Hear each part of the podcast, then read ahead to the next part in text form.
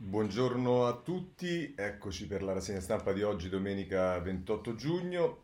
Eh, oggi voglio aprire la rassegna stampa con eh, la, l'Espresso che, eh, per quanto mi riguarda meritoriamente, prende decisamente una posizione per il no al referendum sul taglio dei parlamentari ed è la copertina dell'Espresso che già ne parla, Camere svuotate, governo senza Parlamento, deputati e senatori senza ruolo, cittadini senza rappresentanza e un referendum truffa a cui dire no. Questa è la copertina dell'Espresso e si apre con, tra l'altro sono molti gli articoli che vengono dedicati a questo, ma si apre con l'editoriale del direttore Franco da Milano, che tra l'altro dice un no per ricucire e, e, scrive tra l'altro un referendum che taglia i parlamentari quasi senza motivo, senza accompagnare il provvedimento ad un'altra riforma, a un qualche cambiamento, è una festa della divisione e della disunità, il trionfo dell'antipolitica.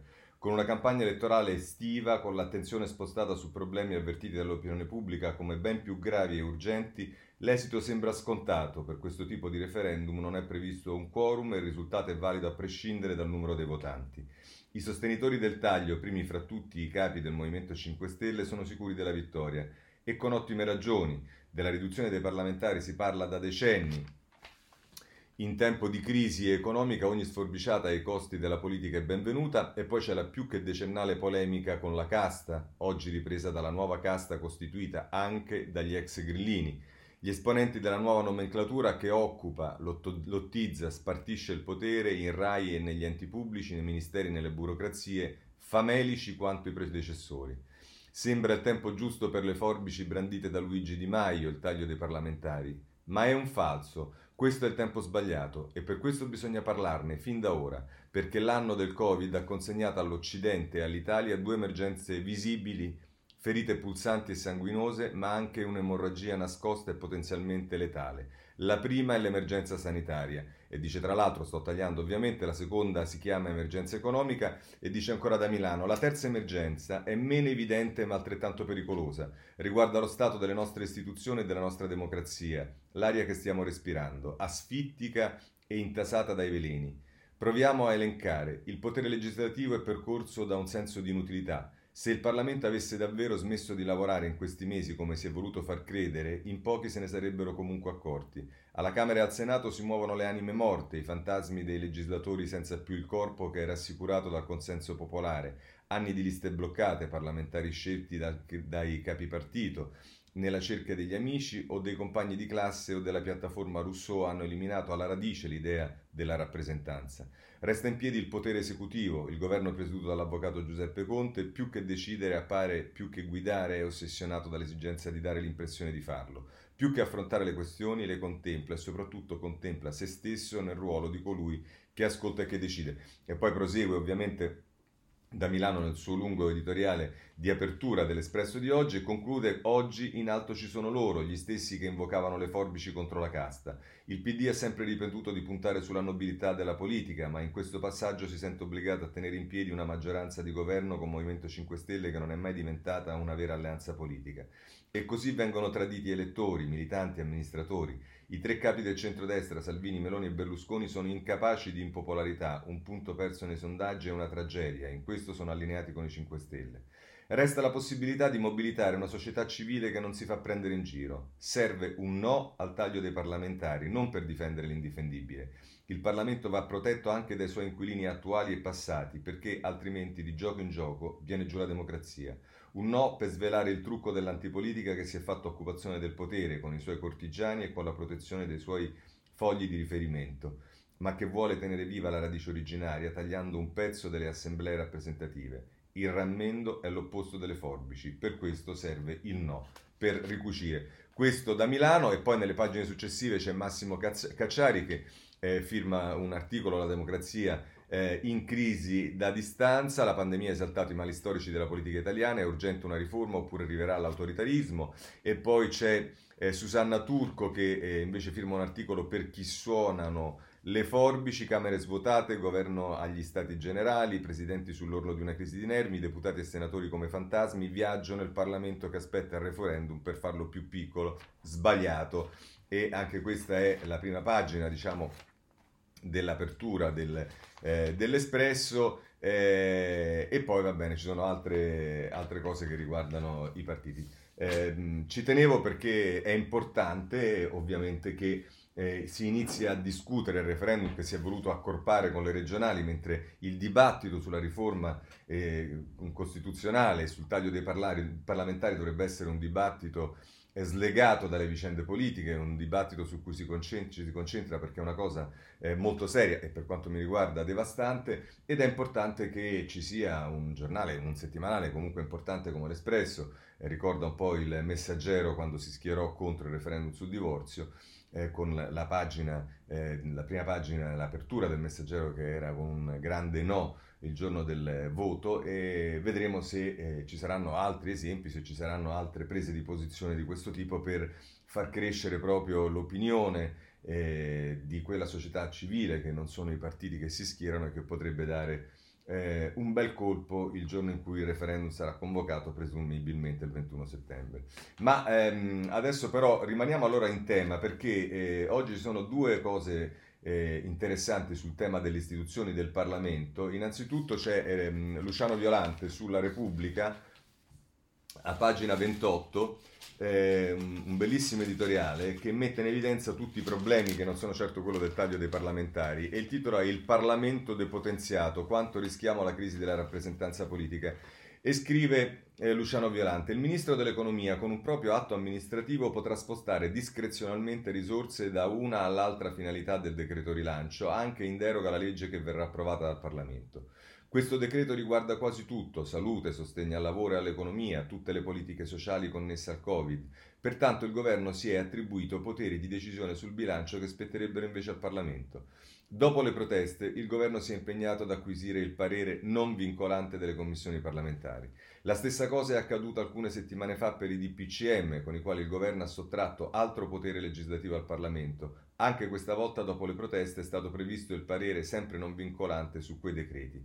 La sostanza non cambia, dice Violante, e quanto ha ragione su questo, quei poteri restano in capo al governo e per di più vengono indirettamente riconosciuti dal Parlamento che ridimensiona se stesso al rango di consulente dell'esecutivo. Questo è il, la, diciamo, l'elemento, che la top è peggio del male, ha, ragioni, ha molta ragione Violante. Si tratta degli episodi più recenti di un processo di, de, di, di, deper, di, deparlamentarizzazione del sistema politico in corso da circa 25 anni, attuato da tutti i governi e determinato da diversi fattori. A. Dall'abuso del ricorso ai decreti legge. B. Dalla reiterazione delle questioni di fiducia e abuso dei maxi emendamenti con fiducia. B. Delle leggi delega particolarmente indeterminate nei contenuti. C. Dalla possibilità del governo di correggere autonomamente con semplice parere consultivo delle Camere i testi dei decreti emessi in attuazione delle deleghe anche dopo la loro scadenza. D. L'emissione da parte del Presidente del Consiglio di ordinanze con i poteri della protezione civile, aggirando così le funzioni del Presidente della Repubblica e del Parlamento. E la confluenza di più decreti leggi in un'unica legge di conversione. F. La riduzione nel Parlamento del numero dei parlamentari presentata come puro risparmio di spesa. G. Referendum propositivo approvato dalla Camera e pendente al Senato con la possibilità di contrapporre la proposta di iniziativa popolare alla legge approvata dal Parlamento. Qual è il danno, dice Violante? Si svuota la rappresentanza politica della nazione, il sistema politico sviluppa tendenze autoritarie, è più probabile il prevalere di interessi che si sottraggono al dibattito pubblico, sono facilitate per la mancanza di un terreno di confronto l'aggressività reciproca tra i partiti e la spettacolarizzazione delle tensioni. Quali sono le cause? Non la scarsa laboriosità. Ad esempio, dal marzo 19 2020, durante l'emergenza del coronavirus, il Bundestag ha tenuto 14 sedute, l'Assemblea nazionale francese 37, la Camera 43. La ragione principale delle difficoltà del Parlamento è costituita dalla inadeguatezza dei procedimenti decisionali. Non c'è alcuna garanzia di certezza della data del voto definitivo su qualsiasi provvedimento con danno grave per la reputazione del governo del Paese nelle sedi internazionali. Bisognerebbe superare al più presto l'attuale macchinoso bicameralismo paritario e garantire il voto a data fissa attraverso una modifica dei regolamenti parlamentari. Il Parlamento ritorna sovrano quando riesce a costruire la sintesi attraverso il compromesso tra le diverse posizioni, non quando sventola cartelli. Tuttavia, parti rilevanti del mondo politico e della società civile respingono il compromesso considerandolo un immorale eh, anticamera della frode. Il grido, gran... il grido, che reclama le grandi cose, disse il cardinale Ratzinger ai deputati tedeschi, ha la vibrazione del moralismo. Limitarsi al possibile sembra invece una rinuncia alla passione morale, sembra il pragmatismo dei meschini. Ma la verità è che la morale politica consiste precisamente nella resistenza della seduzione delle grandi parole con cui ci si fa gioco dell'umanità dell'uomo e delle sue possibilità. E Amos Oz ha scritto: Nel mio mondo la parola compromesso è sinonimo di vita e dove c'è vita ci sono compromessi. Il contrario di compromesso non è integrità e nemmeno idealismo e nemmeno determinazione o devozione.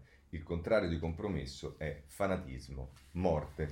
È molto bello questo editoriale di Luciano Violanti di, di, di molte delle cose che dice di cui ci sarebbe bisogno, ma lui lo sa perché è uno dei pochi che si era schierato a favore della proposta di riforma costituzionale presentata dal governo Renzi, erano peraltro contenute esattamente in quella, ehm, in quella, riforma che poi è stata bocciata nel referendum, come sappiamo. Ma vediamo ora un altro articolo che riguarda sempre i poteri del Parlamento, i problemi delle Camere, eh, ed è Zagrebeschi che eh, ne parla nella pagina 17, Vladimiro Zagrebeschi nella pagina 17 eh, della stampa e tra l'altro dice, ehm, fa riferimento a, mm, presumo a Sgarbi, a quello che è successo l'altra volta alla Camera, dice quelle recite non avrebbero luogo se le tecnologie ora disponibili non esistessero o non venissero ammesse in aula. In larga misura esse distorcono, la condotta dei parlamentari adottandola alla finalità della propaganda. Posso, mi, consento, mi consentano Chiosa, non possiamo pensare che per evitare determinati comportamenti bisogna impedire che i cittadini conoscano quello che succede nelle Camere. Ci vuole formazione politica, ci vuole senso delle istituzioni e ci vuole un comportamento che sia consono all'aula parlamentare, ma eh, non è che possiamo per questo pensare di limitare in, una cosa fondamentale come il diritto all'informazione. Ma comunque andiamo avanti e dice, conclude Zagrebeschi, è noto che da tempo la produzione legislativa è frutto di iniziativa del governo e solo marginalmente di proposte di parlamentari. E il governo, questo governo massimamente, ma anche quelli che l'hanno preceduto, procede per decreti legge, decreti legge che si susseguono con contenuti svariati ed eterogenei senza che seriamente siano motivati da necessità e urgenza, come richiede la Costituzione per ammettere attività legislativa del governo.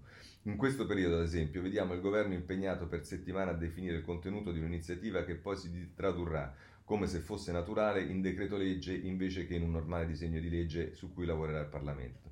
Quando poi il decreto legge arriva nell'aula parlamentare per essere convertito in legge, gli emendamenti proposti dalla maggioranza e opposizione sono messi nel nulla con la tecnica della questione di fiducia. Il governo blinda la sua maggioranza su un suo testo. Accade così che vi siano parlamentari che pensano inutile la partecipazione ai lavori dell'Aula, del Senato e della Camera, cercano una utilità altra e diversa rispetto a quella istituzionale. Recitano per un loro pubblico esterno al Parlamento. Certi comportamenti sono criticabili non solo perché espressione di maleducazione, ma anche perché dimostrano l'opinione che i loro protagonisti hanno del Parlamento e della funzione che svolge. Tutto ciò è uno stravolgimento del disegno costituzionale ed anche un elemento di crisi della democrazia rappresentativa. Spia ne è anche il fatto che la diminuzione del numero dei parlamentari, su cui presto si andrà al referendum, sia stata presentata come misura diretta a ridurre i costi del Parlamento e su quel terreno abbia successo. Spendere meno per non sprecare denaro con il Parlamento c'è un filo che lega certi, rispe- certi spettacoli indegni e una crisi istituzionale profonda che non porta a nulla di buono. E quindi anche Zagrebeschi sembrerebbe schierarsi, anche se meno esplicitamente di da Milano, ma per il no al referendum eh, sul taglio dei parlamentari. Bene, chiudiamo questa parte, diciamo, politico-istituzionale, che però, ripeto, è segnata sicuramente da una scelta editoriale, quella dell'Espresso e del suo direttore da Milano, di un posizionamento netto contro il referendum sul taglio dei parlamentari. Veniamo allora alla politica invece eh, eh, de, de, del day by day e in particolare eh, eh potremmo dire dello yesterday perché vorrei aprire con ehm, le decisioni della Merkel, il fatto che la Merkel e la Germania prenderà la presidenza del Consiglio europeo e allora ce ne parla a pagina 2 e a pagina 3 la stampa, il monito di Merkel accende il match sul MES, Salvini e Meloni attaccano, è una trappola. Baretta dice, la cancelliera ha ragione, il leader leghista se la Germania fa il tifo vuol dire che è una fregatura. E, e nel taglio basso, questo era l'articolo di Roberto Giovannini, nel taglio basso c'è il retroscena di Marco Zatterin che dice niente piano di riforme nazionali, appello Unione Europea, manca solo l'Italia. Dialogo difficile con Bruxelles, manca anche la richiesta per i contributi SURE per l'occupazione e questo è il problema, che noi poi i soldi ci sono ma non li possiamo prendere o se li prendiamo li spendiamo male, ma in questo caso non li prenderemo perché quelle che vengono chiamate condizionalità sono invece delle richieste del tutto legittime eh, che arrivano dall'Europa che mette a disposizione dei soldi, cioè che ci sia un piano di riforme affinché eh, quei soldi possano essere dati. E segnalo nella pagina 3 della stampa un'intervista al ministro per le politiche comunitarie eh, Enzo Amendola, Berlino e Roma d'accordo, l'Europa decide in fretta, al più presto il piano SURE per la linea di credito sulla cassa integrazione. E dice tra l'altro eh, Amendola l'Italia a decidere se e come utilizzare una volta concluso il negoziato di luglio e dice ancora eh, la spagnola Calvigno alla, presenza, alla presidenza dell'Eurogruppo e dice Amendola con Madrid c'è grande sintonia e poi gli equilibri globali stanno cambiando ed è giusto che l'Unione Europea si muova anche con maggiore autonomia. Questa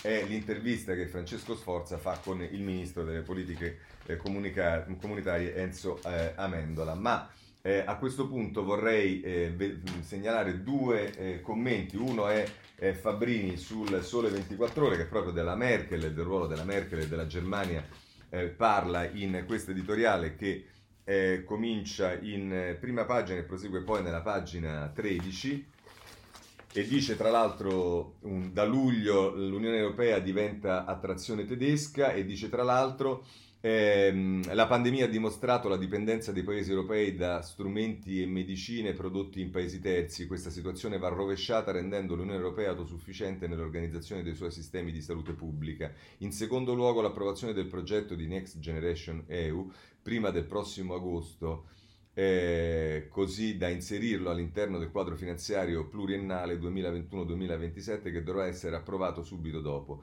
Per venire incontro alle richieste dei piccoli paesi del nord, il ministro tedesco delle finanze Scholz si è detto disposto a negoziare la riduzione a 500 miliardi del Recovery, and, eh, vabbè, del recovery Fund, eh, ma l'eventuale taglio dovrà concernere la parte dei prestiti e non delle sovvenzioni del fondo. Dopo la sentenza della Corte Costituzionale tedesca del maggio scorso, la leadership tedesca si è convinta che occorre promuovere una capacità fisica, fiscale europea così da alleggerire le pressioni sulla politica monetaria ai fini della ricostruzione dell'economia europea post pandemia. Per il governo tedesco il fondo dovrà essere garantito da nuove tasse europee come la tassa sulle transazioni finanziarie e digital tax, quest'ultima da concordare all'interno dell'Ocse, sperando in un cambiamento alla Casa Bianca il prossimo novembre. In terzo luogo, l'avvio di una sovranità digitale europea, eh, rendendo eh, l'Unione, l'Unione Europea indipendente dal cloud provider americani. Non è tutto, il governo di Angela, vuole, di Angela Merkel vuole anche far partire nel suo semestre la conferenza sul futuro dell'Europa. Come ha detto il ministro degli esteri Mass, la Germania intende essere il motore e il moderatore della riforma dell'Unione Europea. E conclude Fabrini, insomma, ecco perché vi è una grande aspettativa sul prossimo semestre tedesco, l'aspettativa che attraverso la leadership tedesca l'Unione Europea possa finalmente prendere decisioni cruciali sul suo presente e futuro. La crisi pandemica ha ulteriormente messo in evidenza l'assenza di una leadership governativa dell'Unione Europea. Le ambiguità e le confusioni nella costruzione dell'Unione Europea hanno creato un'organizzazione senza testa, ovvero con troppe teste, come disse l'ex presidente Valéry Giscard d'Estaing. La Commissione europea ha un ruolo importante in politiche regolative, mentre nelle politiche che mobilitano risorse finanziarie e militari sono i capi di governo del Consiglio europeo a, a, prete- a pretendere l'ultima parola. Una pretesa però impraticabile quando le crisi fanno emergere divisioni all'interno di quel Consiglio. Giunta a metà strada tra l'originaria organizzazione internazionale e l'organizzazione sovranazionale con tratti federali, l'Unione Europea deve dotarsi di un potere esecutivo unificato e responsabile, oltre che comprensibile dai cittadini, se vuole affrontare le sfide esistenziali che la minacciano. L'assenza di tale potere può essere surrogata dalla leadership dell'uno o dell'altro grande paese, ma ciò è destinato a generare risentimenti oltre che a mettere in discussione l'uguaglianza tra gli Stati. Ben venga per ora la leadership tedesca, anche se l'Unione Europea avrebbe bisogno di una leadership istituzionale in cui tutti possano riconoscersi. Interessante eh, questo articolo di eh, Fabrini sul eh, Sole 24 ore e vorrei chiudere con eh, invece eh, Prodi che parla proprio di uno degli argomenti di cui parla Fabrini, eh, che dovrebbe essere uno dei modi attraverso i quali l'Unione Europea si garantisce la copertura dei debiti che mette in campo ed c'è la web tax e ce ne parla appunto Prodi a pagina 18 che tra l'altro eh, il titolo è Un argine anche fiscale allo strapotere dei giganti web e dice Prodi la vera grande conseguenza del Covid-19 è che i giganti dell'internet sono diventati dominatori della scena mondiale con una capacità di influenza politica ed economica senza precedenti. Si tratta di un processo in corso già da parecchi anni, ma che negli ultimi mesi ha avuto un'accelerazione improvvisa talmente rapida da mutare le fondamenta stesse della futura società umana. Eh, ovviamente sintetizzo, dice ancora Prodi, ci troviamo quindi di fronte al rapido rafforzamento di una concentrazione che non ha precedenti nella storia dell'umanità, anche perché si tratta non solo di un potere esercitato sui beni materiali, ma del, pre- dal possesso delle informazioni vitali ed essenziali in ambito militare, tecnologico e scientifico un controllo di tutto il consorzio umano, dalle caratteristiche personali alla sanità. E conclude Prodi, non è facile porre rimedio a questo stato di cose. In tempi passati, quando le imprese diventavano troppo potenti, l'antitrust americano reagiva limitando per legge l'eccesso di potere. Oggi, come spero avrò presto l'occasione di riflettervi, questa ipotesi è del tutto improbabile, anche se vi è chi, di tanto in tanto, propone la frammentazione di questi giganti. Un minico riequilibrio potrebbe essere prodotto da un accordo europeo volto ad ottenere un equo pagamento delle imposte da parte di queste imprese, obiettivo di parziale efficacia e non facile da raggiungere. Vi è infatti sempre qualche paese europeo che preferisce giocare il ruolo di paradiso fiscale. Inoltre anche una più eh, equa politica fiscale non eliminerebbe gli squilibri che dopo questa pandemia risulteranno ancora più insopportabili perché toccheranno non solo il nostro benessere ma le fondamenta stesse della nostra libertà e della nostra autonomia. Libertà e autonomia che si potranno riconquistare solo se un'Europa unita riuscirà a dare vita ad attori europei in grado di affrontare questa sfida. Mi rendo conto che oggi si tratta solo di un augurio. La pandemia in corso ha reso più vicino il momento in cui dovrà, diverrà una necessità. Questo Romano Prodi sul eh, messaggero. Bene, chiudiamo anche questo capitolo e passiamo a questo punto al governo che ha i suoi problemi. Ce lo dice il Corriere della Sera nelle pagine 6 e 7. Eh, vediamo a pagina 6. Ehm, ehm, Marco Galluzzo sigla eh, questo articolo. Conte prende tempo sul MES, prevalgono le ragioni del no. Il capo del governo vuole aspettare fino a settembre, prima vediamo cosa fanno Spagna, Portogallo e Francia. E si fa riferimento dei numeri in Parlamento rispetto al MES eh, e dice che eh, sostanzialmente sarebbero eh, alla Camera eh, 227 i favorevoli e 361 contrari, lì dove nel, se, nei contrari ci si mette anche tutto intero il Movimento 5 Stelle, al Senato sarebbero 117 i favorevoli e ovviamente nei favorevoli sia al Senato che alla Camera si mette Forza Italia e sarebbero 175 i contrari. E quindi diciamo eh, si, in base ai numeri così come vengono descritti a Corriere Sera, non ci sarebbe la maggioranza per approvare il MES e quindi se andasse ai voti a quel punto non ci sarebbe neanche più il governo. Ma poi Federico Fubini eh, risponde alle domande, eh, a varie domande, che cos'è il MES, che cosa fa, quali condizioni si presta, insomma è tutto un articolo che se volete è sulla pagina 6 nel taglio basso del Corriere della Sera, l'Italia può incassare fino a 40 miliardi dalla Unione Europea, quali sono le condizioni, come funziona il meccanismo di stabilità. E poi però se volete c'è il retroscena di Monica Guerzoni a pagina 7 che ci dice che cosa accade nel governo, ci sono le forti irritazioni del PD con il Premier e 5 Stelle, sono stop ideologici, datevi una mossa e Bettini che dice viene mal digerito un prestito a interessi zero, l'invito di Zampa al Movimento 5 Stelle a decidere subito su Rousseau. E poi, se volete, c'è anche la posizione di Forza Italia con il vicepresidente azzurro Tajani nel taglio basso della pagina 7 che dice è un errore madornale rifiutare quei fondi.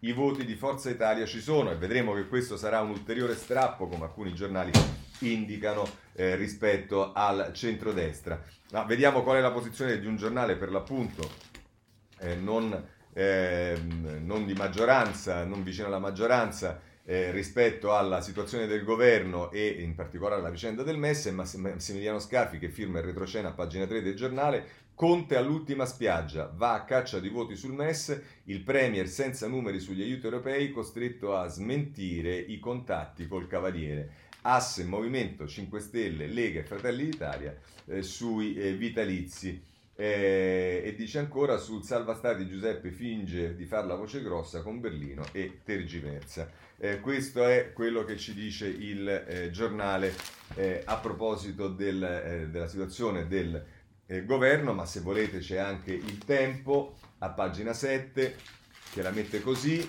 Caos, maggioranza tra messe regionali, PD e grillini spaccati e Conte non riesce a mediare e a sinistra c'è già chi scommette sulla crisi a gennaio. Questo è quello che ci dice eh, il, eh, il, tempo. Ma ancora se volete eh, abbiamo libero che a pagina 2 eh, ci dice che il governo è nei, casini anche per un'altra questione, cioè il ponte Morandi, il governo dei disastri, Conte blocca il ponte Morandi e fa un attentato al turismo, il viadotto di Genova è pronto ma inagibile perché l'esecutivo non decide su autostrade, la De Micheli pretende in estate nuovi lavori sulle gallerie e blocca il traffico in Liguria. Questo è quello, un altro dei problemi che si ritrova eh, il governo ad affrontare, eh, come era abbastanza evidente sul tema. Ehm, eh, sul tema del Ponte Morandi perché una volta non si scioglie il nodo autostrade ovviamente non si sa a chi fidare il, eh, il, il, la gestione del ponte. Ma anche il messaggero ci eh, si occupa del governo nelle pagine 6 eh, e 7 a pagina 6 taglia debito in 10 anni sforbiciata la spesa e le detrazioni fiscali Pronto il PNR, il documento con le riforme del governo che sarà presto inviato alla eh, Europea. Il PNR sarebbe il piano nazionale delle riforme. Dopo i 75 miliardi per le misure anti-Covid, il Tesoro promette un controllo del eh, deficit. Poi c'è un'intervista al sottosegretario Paolo Baretta del PD nel taglio basso, la cassa integrazione rifinanziata solo per i settori in difficoltà e lo stop ai licenziamenti non sarà per tutti. E poi se volete ancora un po' di caratteristiche su che cosa sarà il piano, banda larga e 5G, a pagina 7 sempre il messaggero, in un focus di Andrea Bassi, arriva la spinta alle infrastrutture, grazie ai fondi europei il governo punta ad accelerare gli investimenti, l'obiettivo è portarli oltre il 3% del PIL. E qui ci sono eh, le varie voci del piano, sul pubblico in piedi un portale unico per i concorsi, niente autonomia senza garantire i servizi omogenei, previsti incentivi agli investimenti diretti dall'estero, e ancora lotta all'evasione con l'incrocio delle banche dati, per il turismo si preparano nuovi sostegni, semplificazioni, sarà rivisto il codice degli appalti. Questo è quello che eh, il governo si appronterebbe a fare eh, sul, ehm, eh, con le prossime eh, manovre, ma eh, anche il Sole 24 Ore ci dice a proposito del prossimo decreto che dovrebbe fare il governo, quello sulle semplificazioni, il titolo di apertura del Sole 24 Ore, semplificazioni, ecco il piano, valutazioni ambientali più veloci gli interventi in arrivo nel decreto legge 50 articoli circoscritti abuso d'ufficio e responsabilità erariale, poteri eccezionali alle amministrazioni per accelerare ma senza commissari, martedì 20, vertice politico e poi il Consiglio dei Ministri. Se volete a pagina 3 Giorgio Santilli eh, firma un articolo in cui spiega meglio tutte le cose, tempi certi per le autorizzazioni ambientali e de, semplific- de, decreto legge semplificazioni per via e sovrintendenza e decisione entro termini fissati o si passa al Consiglio dei Ministri, corsie auto ultra veloci per green e banda larga e Conte dice nel testo di Palazzo Chigi 50 articoli limitati responsabilità erariale abuso d'ufficio il Premier bozza al prossimo CDM martedì il vertice politico quello che abbiamo già visto. Bene eh, questo sul Sole 24 Ore. Ma allora, a proposito dell'azione del governo, ci sono altri due editoriali che vale la pena di leggere. Il primo è quello di Massimo Giannini sulla stampa, in prima pagina. Conte ci dia la riforma dell'IRFEF e eh, Giannini fa tutta una disamina, poi prosegue a pagina 17 della stampa, eh, di quelle che sono state le diverse ipotesi di riforma del, eh, del um, eh, del governo, in particolare di Conte, e tra l'altro scrive Giannini, il nostro Premier l'ha presa male a proposito di quello che ha detto la Merkel, cioè che ha detto utilizzate i fondi del MES. A far di conto per l'Italia ci sono io con Gualtieri, i ragionieri dello Stato e i ministri, ci stiamo predisponendo per un recovery plan italiano che presenteremo a settembre. Ben detto, Avvocato Conte, all'economia italiana ci pensiamo noi, ma è davvero quello che stiamo facendo? Domanda Giannini. Vogliamo prenderla in parola in vista delle misure urgenti per l'autunno? Da cittadini, signor Presidente, ci permetta di riassumere cosa abbiamo visto in questa ultima decade.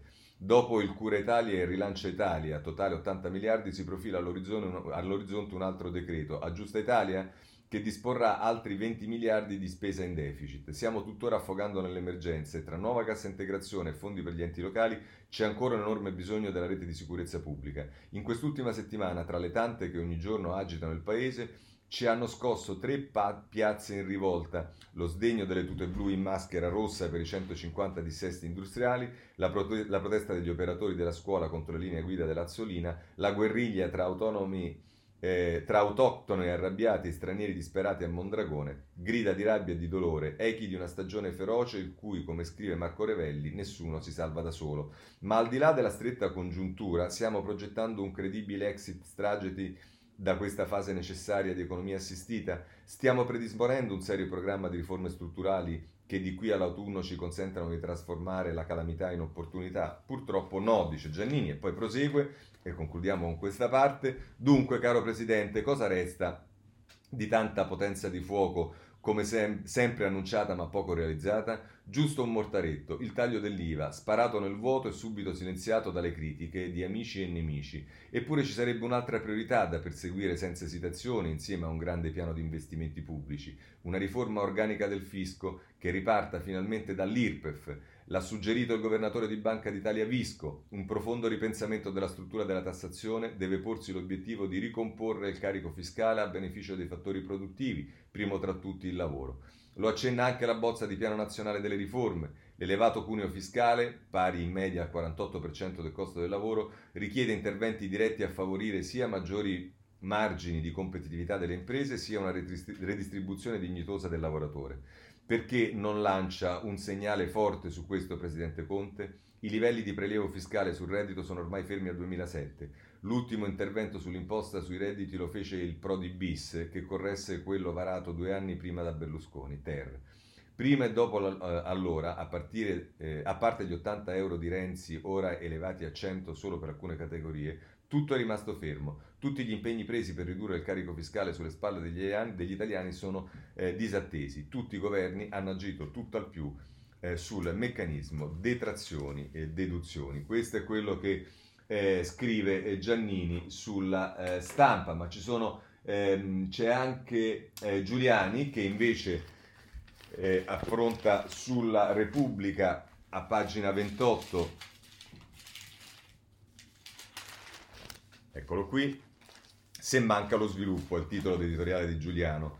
La strategia economica del governo. Eh, inizia così, eh, il governo sta rispondendo alla crisi causata dalla pandemia cercando di evitare che uno shock di natura temporanea abbia conseguenze permanenti eccessive. È una fi- filosofia corretta ma che non può durare a lungo. Il rischio è trasformare l'Italia in una foresta pietrificata destinata a crollare appena finiranno i soldi per gli aiuti. È dunque necessario pensare a un piano per il dopo che mitighi gli effetti degli inevitabili fallimenti aziendali, creando nuove opportunità per lavoratori e imprenditori.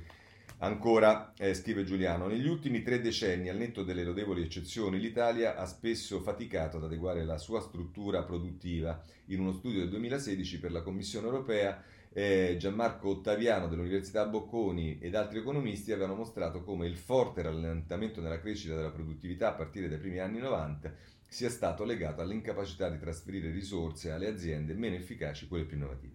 Conclude Giuliano.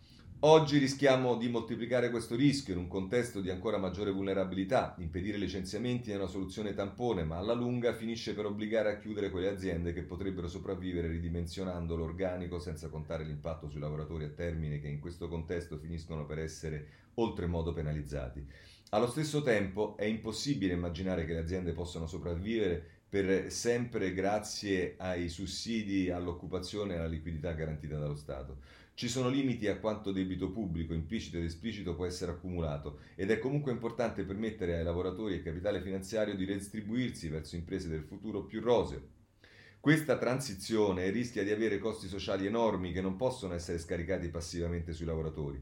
Per questo è più che mai essenziale avere politiche attive del lavoro capaci di formare, di formare i disoccupati e di aiutarli a ricollocarsi. Purtroppo l'AMPA, l'Agenzia Nazionale con queste funzioni, è completamente allo sbando e il suo presidente Mimmo Parisi, il padre dei navigator, continua a godere di una incomprensibile protezione politica da parte del Movimento 5 Stelle. Se il governo vuole davvero aiutare chi rimarrà indietro, non può continuare a privilegiare uno a discapito di molti. E visto che eh, ci siamo, vorrei prendere proprio da eh, Repubblica eh, a pagina 11 eh, la vicenda surreale di questo Parisi, di questo presidente dell'Ampal, e il caso è Sergio Rizzo che eh, scrive a pagina 11 della Repubblica pagatemi anche la casa, la vita a spese dello Stato del capo dell'AMPAL. I malumori su Parisi crescono anche nei 5 Stelle, la rivoluzione grillina del mercato del lavoro si arena su viaggi e rimborsi. Questo è quello che, eh, ci, eh, che scrive sulla Repubblica eh, a proposito dell'AMPAL ehm, eh, Stella. Bene, adesso passiamo alla politica. Allora, la politica, io direi partiamo in questo caso con Ehm, eh, Repubblica che intervista a pagina 9 Bonaccini, il presidente della regione Emilia, e tra l'altro Bonaccini dice, e il titolo è, è, Silvia Bignami che lo intervista, al PD serve più identità, il Movimento 5 Stelle alleati sì, subalterni mai. Tra le altre domande che... Ehm, la Bignami fa a Bonaccini, dice è il MES a frenare e il PD eh, è il Movimento 5 Stelle a frenare, il PD cerca con i pentastellati un'alleanza stabile. È una strategia giusta? E dice Bonaccini, di fronte a un centrodestra che sempre più diventa solo destra populista e sovranista, serve uno schieramento riformista. Ai 5 Stelle va posta questa sfida tutti i giorni, che diciamo Bonaccini non è esattamente quello che il PD fa eh, tutti i giorni, ma, ma basterebbe almeno una volta a settimana. Andiamo avanti, ma è giusto, domanda la giornalista, ma è giusto cercare un accordo a tutti i costi con i 5 Stelle? Sta succedendo anche per le regionali di settembre. Lei in fondo in Emilia Romagna ha vinto senza grillini e risponde Bonaccini. Quando dico che serve un PD perno di un campo di forze aperto all'energia del civismo, pensa a un partito che si mette a disposizione ma che non è mai subalterno a nessuno. E allora pensi a un'altra cosa però, Bonaccini. Una coalizione che governa il paese ha il dovere di provare a costruire un rapporto nei territori. Io ci provai in Emilia Romagna, ma quando 5 Stelle mi, dic- mi dissero di no, mi rivolsi ai loro elettori e in parecchi mi hanno persino votato. Su questo non c'è dubbio, ma appunto basta pensare ai temi della giustizia e qual è il livello di subalternità del Partito Democratico e 5 Stelle, o pensiamo anche ad altre questioni, io dico per esempio anche al taglio dei parlamentari e ci rendiamo conto che le cose non funzionano esattamente come bene Bonaccini giustamente auspicherebbe. Ma andiamo avanti, non si perdono i voti moderati rincorrendo il voto grillino e risponde Bonaccino le alchimie e tatticismi non interessano nessuno e sono sinonimo di sconfitta certa. Vincono le idee e le capacità di fare un passo avanti sulle cose concrete, guardando al futuro e non ripiegando sempre all'indietro. In Emilia Romagna abbiamo vinto e bene, proprio così, quando tutti mi davano sconfitto, con un progetto attorno al quale aggregare forze politiche e civiche, ripeto, aperti a tanti, subalterni a nessuno. Arriviamo alle ultime domande. Al Senato l'annullamento della delibera sul taglio dei vitalizi ha provocato la sollevazione all'interno del Movimento 5 Stelle e di parte del PD. Lei come la pensa? Mi chiedo come si possa ripristinare i vitalizi nel momento in cui la gran parte degli italiani lotta per tenere il posto di lavoro e per alzare la serranda la mattina, mandare avanti la propria impresa. Ha detto bene Zingaretti, questo non è il nostro paese, ma soprattutto non è il paese reale. Ecco, ehm, dice ancora, ma in questo modo non c'è il rischio che il PD sia succube dell'egemonia del eh, Movimento 5 Stelle sull'antipolitica? E dice ancora Bonaccini, essendo stato il primo a cancellare il mio vitalizio, parlo tem- del tema senza timori e dico che un politico incapace fa danno alla collettività anche se lavora gratis, ma i vitalizi erano e restano un privilegio che giustamente chi vive i pochi euro non potrà mai accettare. Ora però anche Bonaccini dovrebbe sapere che i vitalizi non esistono più tutta questa sarabanda, per me indecente, è sul residuo dei vitalizi delle persone che 40 anni fa, 50 anni fa, 30 anni fa hanno fa- dedicato la loro vita alla politica e che adesso hanno un vitalizio. C'è uno scandalo? Sì, lo scandalo è di quelli che hanno fatto una settimana e prendono un vitalizio cospicuo. Lo scandalo per me è di quelli che prendono il cumulo del vitalizio da, regionale e, e, e, da parlamentare o parlamentare europeo, e che, che sono super giù uguali, in quel caso sì.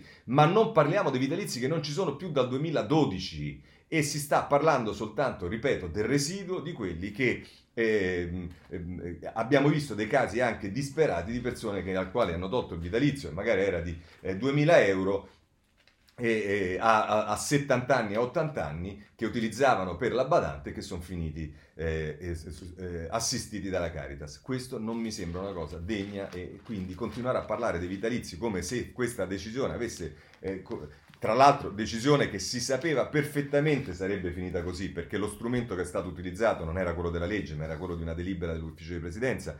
Tutti sapevano che avrebbe eh, comportato una eh, cosa del genere. Eh, lo si è voluto fare perché bisognava fare presto e bisognava, come dire, rendere ancora mancia al populismo e ovviamente eh, è accaduto quello che è accaduto. Ma non si dica che ci sono ancora i vitalizi. Va bene.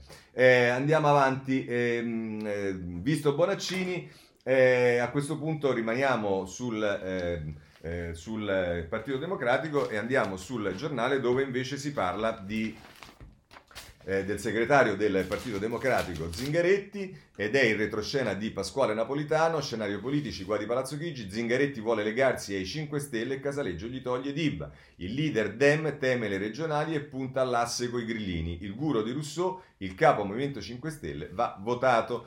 E, e appunto si fa riferimento alle, a, Zingaretti che dice un'alleanza che governa l'Italia dovrebbe unirsi nelle regioni e invece a proposito di Battista, di Battista e Grillo non vedo dietro sicuramente titoli, eh, non vedo dietro sicuramente titoli di giornale, questo è quello che dice Casaleggio. Benissimo, eh, abbiamo visto anche il eh, Partito Democratico con eh, Zingaretti. A questo punto guardiamo sul messaggero i rapporti tra PD e Movimento 5 Stelle ed è il messaggero a pagina 5 che ci dice... Eh, ah, scusate, pagina 4, Regioni Zingaretti apre al Movimento 5 Stelle e Orlando attacca sulla sanità. Troppi poteri ai governatori. L'offerta del leader Dem, alleanze elettorali in tutta Italia, proviamoci. Il vice segretario, eccessivo protagonismo dei presidenti, così difficile eh, una visione unitaria. Eh, e poi mh, questo è diciamo, l'ulteriore passo, a proposito di quello che diceva Bonaccini, eh, del, del, Partito Democratico nelle alleanze con i 5 Stelle, ma a questo punto va segnalato per quanto riguarda il centrodestra, eh, sempre il messaggero nella stessa pagina 5 fa riferimento a Berlusconi che a Bruxelles con la Merkel, poi il ritorno a Napoli per rilanciare eh, Forza Italia. Questa è la strategia che Maria Iello individua del leader di Forza Italia, ma eh, Berlusconi eh, viene ehm, chiamato in causa anche dal giornale, che è il giornale più direttamente legato a Forza Italia, che a pagina, ehm, a pagina 6, se non erro, sì, eccolo qua, nel retroscena di Pierfrancesco Borgia dice Berlusconi si smarca, il candidato premier, chi prenderà più voti? Il leader azzurro rassicura, l'alleanza è coesa, Tajani dice mai accordi sotto banco col governo e ancora si dice abbiamo ottimi candidati in tutte e sei le regioni in cui si vota, per quanto riguarda la crisi di governo dice qualora si presentasse ragioneremo sul da farsi prima di tutto con gli alleati e poi a proposito di Fitto dice ha compiuto scelte che non ho condiviso, ma la stima per lui è immutata. Questo è quello che dice eh, Berlusconi. Diciamo un, eh, un, lo, lo, il Sismarca diventa del giornale, diventa invece eh, sul tempo a pagina 5, un titolo diverso, così Silvio spiazza gli alleati, il recente feeling di Berlusconi con Conte si intreccia con la vicenda Mediaset Vivendi, per ottenere la benevolenza del Premier il leader di Forza Italia è pronto ad appoggiare il MES, scatenando Meloni e, e Salvini. Eh, questo è quello che ci dice il tempo che dà una versione un po' meno bucolica dell'appoggio di eh, Berlusconi. Ma per quanto riguarda il centrodestra, ancorché uno dovrebbe dire è la Presidente del Senato, quindi non può essere, come dire, incasellata come eh, centrodestra, in realtà ehm, c'è un'intervista sulla stampa alla Presidente Casellati che però diciamo, assomiglia molto a eh, non... Eh, diciamo, un'intervista a una Presidente del Senato che quindi non prende posizione e non si occupa soprattutto delle questioni di governo, di strategia eh, del Paese, ma eh, invece entra proprio a, a, a, con i piedi nel piatto ed è eh, Paolo Festuccia che la intervista, il titolo è Basta terreno delle parole, l'Europa liberi subito risorse o la crisi sarà irreversibile e tra l'altro la domanda che gli fa eh, Festuccia è, ma al di là delle parole, come, mh, mm, eh, al di là delle parole, come, visto che molte attività non ripartiranno, perché faceva riferimento eh, al, al, fatto che ci sta il rischio del crollo del PIL, insomma tutto quello, le, le troppe carte amministrative, eccetera, eccetera, diceva precedentemente nell'intervista. E risponde la Casellati, l'ho già detto e lo ripeto con forza, lavoro, lavoro e lavoro. Senza lavoro non c'è ripresa, i consumi restano al paro. Per la rinascita occorre guardare oltre la politica dell'emergenza ed indicare con chiarezza tempi e priorità degli interventi fiscali, finanziari e di sviluppo a sostegno di economia, famiglie e imprese. E ancora Festuccia dice, questo fa pensare che si poteva fare di più e meglio, cosa la preoccupa? E dice la Casellati, invece di dire come dovrebbe dire il Presidente del Senato, ma io non mi occupo di queste questioni, lei va dritta, mi preoccupa l'incertezza che porta a non decisioni e quindi ad una mancata assunzione di responsabilità. Emblematica la situazione della scuola tra chiusure prima, riaperture poi, tra riaperture totali, parziali, alternate gruppi a turni per poi finire per scaricare tutto sulle spalle delle regioni o dei presidi.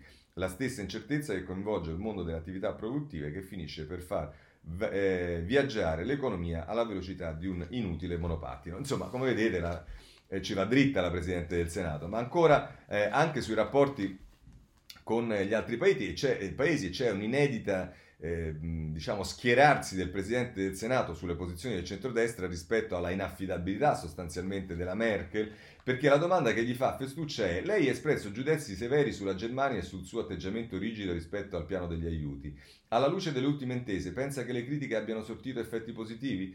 E dice la, la, la, la, Casellati, guardi, come tutti gli italiani, ho gioito per Italia-Germania 4-3, ma è un tempo lontano. Oggi le dichiarazioni della Merkel evidenziano che non c'è un cambio di paradigma della Germania per un'Europa protagonista vicina alle persone e capace di andare oltre gli egoismi nazionali e oltre ogni tentazione sovranista. Io però continuo a sperare che la Merkel, con la sensibilità di una donna, immagini un'Europa solidale e inclusiva durante la sua guida al semestre tedesco di presidenza della UE. Cioè, sono delle considerazioni eh, rispetto all'Europa che peraltro vanno anche in controtendenza con quasi tutte le analisi che sono state fatte dai commentatori, opinionisti, eh, da tutti, perché tutto si può dire tranne che l'Europa e la Germania in particolare in questa fase non abbiano dato una inversione di paradigma rispetto al passato, ma per la Casellati no. Andiamo avanti. Altro tema è la giustizia, dopo la bufera sul CSM tutti con- concordano, almeno a parole, sulla necessità di una riforma. Da dove partire? E risponde la Casellati, per prima ho detto che non c'è un caso Palamara, c'è il caso della giustizia italiana, grave e da risolvere in fretta, perché i cittadini hanno bisogno della certezza del diritto. Quello che è successo a CSM dimostra che è urgente intervenire sulle riforme, sulla separazione delle carriere, sulla non obbligatorietà dell'azione penale, sulla durata dei processi. Sta qui la vera patologia. Se non affrontiamo questi problemi rischiamo di penalizzare i tanti magistrati che pensano solo al, fav- al fare bene il proprio lavoro. Non vorrei però che tutto questo parlare di cambiamento fosse un modo gattopardesco per far sì che tutto cambi, per non cambiare niente. Anche in questo caso, dove io sono assolutamente d'accordo con le considerazioni della Casellati, insomma, lei è il Presidente del Senato, la seconda carica dello Stato, eh, è un po' come se il Presidente Mattarella, in parte diciamo, eh, si mettesse a... Eh, chiosare sul, sul, sulla politica, su che si fa, vabbè, ma insomma. Eh, a proposito di, eh, per concludere questo capitolo della politica, voglio prendervi l'editoriale di Sallusti sul eh, giornale che eh, titola così, eh, qualcuno parli di cose serie, dice la retorica dei miei di ai miei tempi è insopportabile, però è un fatto che ai miei tempi le cose andarono diversamente. E poi salta un po' e dice: Vabbè, siamo diventati grandi, però ai miei tempi qualcuno immaginò la costruzione dell'autostrada del Sole e la completò a tempo di record, mentre ogni, oggi il Parlamento si occupa di bonus monopattini, nelle autostrade cadenti ci mettono i semafori, il sindaco di Milano si occupa di piste ciclabili. E vabbè. Oggi di autostrade ne abbiamo forse a sufficienza, però ai miei tempi per rilanciare il paese il governo varò il piano Fanfani, un mega investimento per dare case popolari di grande qualità a milioni di italiani. Oggi gli unici investimenti sono quelli a fondo perduto del reddito di cittadinanza. E vabbè, anche per questo oggi di case non ne servono più tante, però ai miei tempi chi governava si preoccupò attraverso l'IRI di sostenere e sviluppare la grande industria siderurgica e metalmeccanica senza le quali un paese non può crescere. Oggi abbiamo al governo un partito convinto che a Taranto l'Ilva può essere riconvertita in una fabbrica di cozze. Non è una battuta, ma la mala verità. E vabbè, il mondo è cambiato, oggi servono innovazione, però ai miei tempi chi provava a innovare il paese, ce ne sono stati tanti in ogni campo, era stimato e riverito. Oggi è guardato con invidia e sospetto perché la sua ricchezza non può che essere di qualche magheggio fiscale che va perseguito a vita ad, eh, ed eventuali innocenti, secondo la teoria di Davigo, sono solo dei colpevoli che l'hanno fatta franca. Ora, conclude Sallusti, la differenza tra i miei tempi ed oggi è che i grillini non esistevano e la sinistra stava all'opposizione senza di fatto toccare palla. Il paese era in mano, semplifichiamo, a cattolici liberali e liberal-democratici ben ancorate alle tradizioni occidentali e che per questo non si parlava di monopattini e distanze tra i banchi di scuola, ma di cose serie e concrete per far crescere il paese.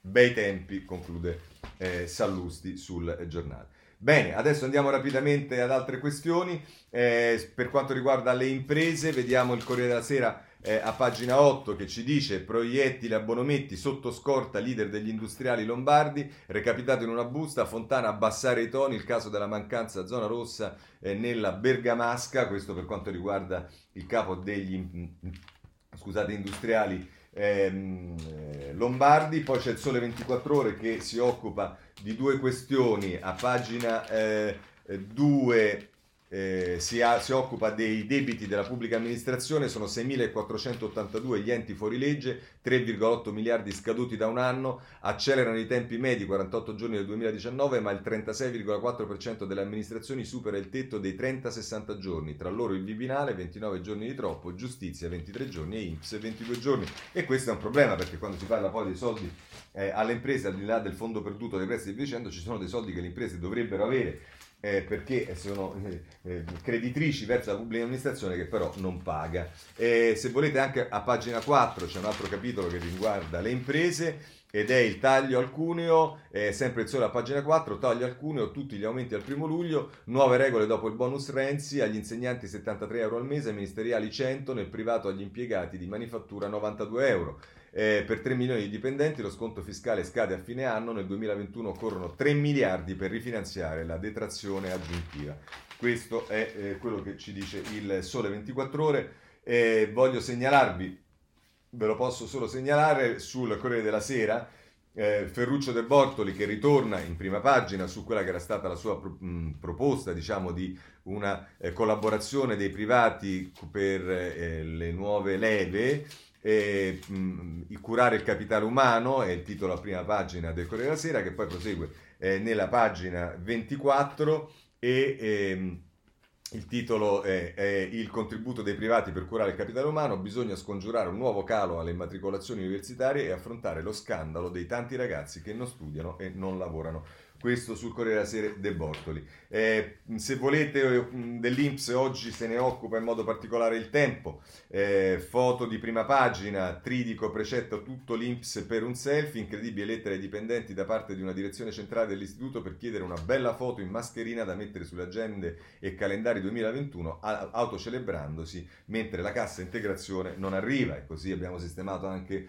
eh, Tridico, ma a questo punto pensiamo anche a un altro tema che è quello del contante e sempre su questo, sul tempo a pagina 2, eh, si dice eh, che, eh, scusate, a pagina 2, inutile il tetto al contante, 1000, 2000 o 3000 euro, non è cambiato mai nulla, l'evasione fiscale è restata la stessa, lo studio dei consulenti del lavoro smonta la tesi che limiti alla spesa con banconote servono a far emergere il nero. Come sapete questo è anche uno dei provvedimenti che dovrebbe essere preso eh, dal governo. C'è un tema RAI oggi, vediamolo sui due principali giornali, perché il PD protesta, RAI nella maggioranza e lite su Salini, Dem all'attacco dell'amministratore delegato dopo l'incontro con Conte, gestione fallimentare, lasci. La difesa del Movimento 5 Stelle, Antonella Baccaro eh, che eh, se ne occupa sul Corriere della Sera, ma anche la Repubblica a pagina 8 ed è il titolo la, Rai, la rivolta Dem contro Salini ha fallito, vada via. L'amministratore delegato incontra Conte per discutere di riforma della governance e prolungamento del mandato. I 5 Stelle lo difendono, lo abbiamo già visto. Per quanto riguarda la scuola, anche qui eh, segnalo il Corriere della Sera, pagina 9. Eh, con il raffreddore via da scuola per tre giorni, i presidi preoccupati, difficile trovare nuovi spazi, Azzolino annuncia un tour, Lega e Forza Italia, venga in aula e poi nel taglio basso gli istituti superiori e le grandi città, ecco dove mancano i posti nelle, claus- ne- nelle classi. Eh, questo sul Corriere della Sera. Abbiamo anche, eh, se volete, la Repubblica, pagina eh, 6 e 7, scuola corsa agli spazi, il rebus delle lezioni in caserme, orti e musei, e Ilaria Venturi che ce ne parla nella pagina 6, a pagina 7 invece Valeria Strambi intervista una preside, ehm, la preside è pronta a restituire le chiavi dell'istituto al prefetto, non lasciateci soli, così non siamo in grado di riaprire a settembre in eh, sicurezza.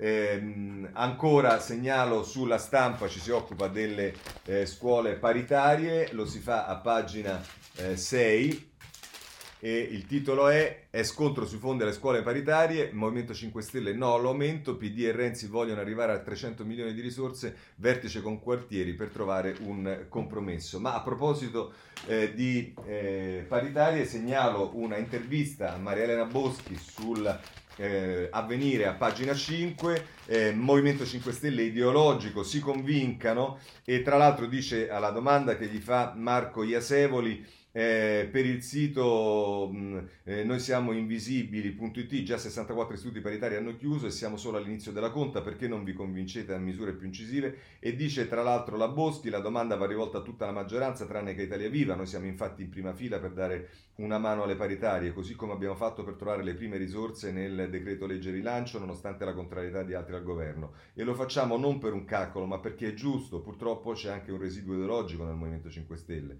Noi pensiamo che la libertà di educazione vada difesa, Dire che dobbiamo aumentare il finanziamento alla scuola statale è giusto e del resto quando al governo c'eravamo noi abbiamo stanziato molte risorse non solo sull'edilizia, ma i denari per le paritarie non sono soldi regalati ai ricchi come pensano i seguaci delle ideologie, sono un concreto sostegno alle famiglie e in questa fase di crisi servono ad evitare che migliaia di persone che lavorano nelle paritarie perdano il posto. Noi combattiamo per liberare più risorse, l'ho segnalato con forza ancora pochi giorni fa al Premier a nome di Italia Viva. Questo è Maria Elena Boschi sul eh, avvenire.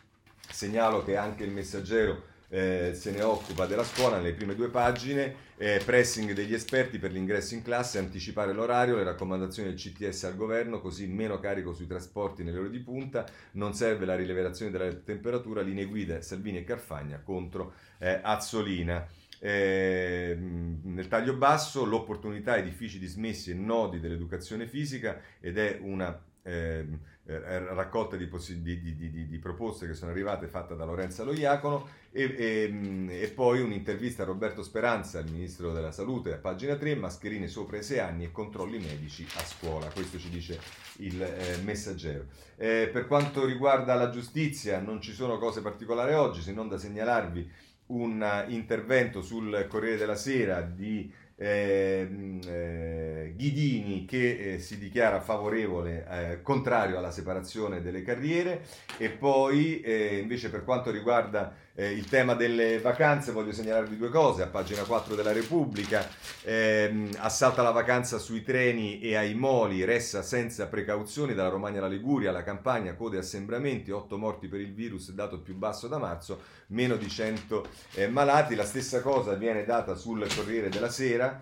eh, lo si fa a, che qui a pagina 4, ingorghi per il mare e, e, file nei musei. E poi però a proposito invece delle vacanze che si fanno eh, all'estero, segnalo sempre al Corriere della Sera Paolo Valentino, il corrispondente da Berlino, l'Europa fa due liste separate, americani fuori, sì a 14 eh, paesi. Ma poi c'è il tema del virus e allora vediamo, ci sono cose che si contrappongono, eh, sono in contrasto tra di loro perché a pagina 2 vittime e contagi al minimo, mappa delle nuove infezioni, quindi si dice turisti in coda da nord a sud, concesse ai passeggeri sui treni, insomma le cose vanno bene dal punto di vista dei dati e poi però ci sta sulla pagina accanto lo scoppio di focolai deve preoccuparci, cosa dobbiamo fare se ci troviamo eh, dentro, sono Margherita De Bacche che fa domande e risposte su questo, poi se volete sapere c'è il tema della app che eh, non funziona, nel senso che non viene scaricato, ce lo dice il messaggero a pagina 9.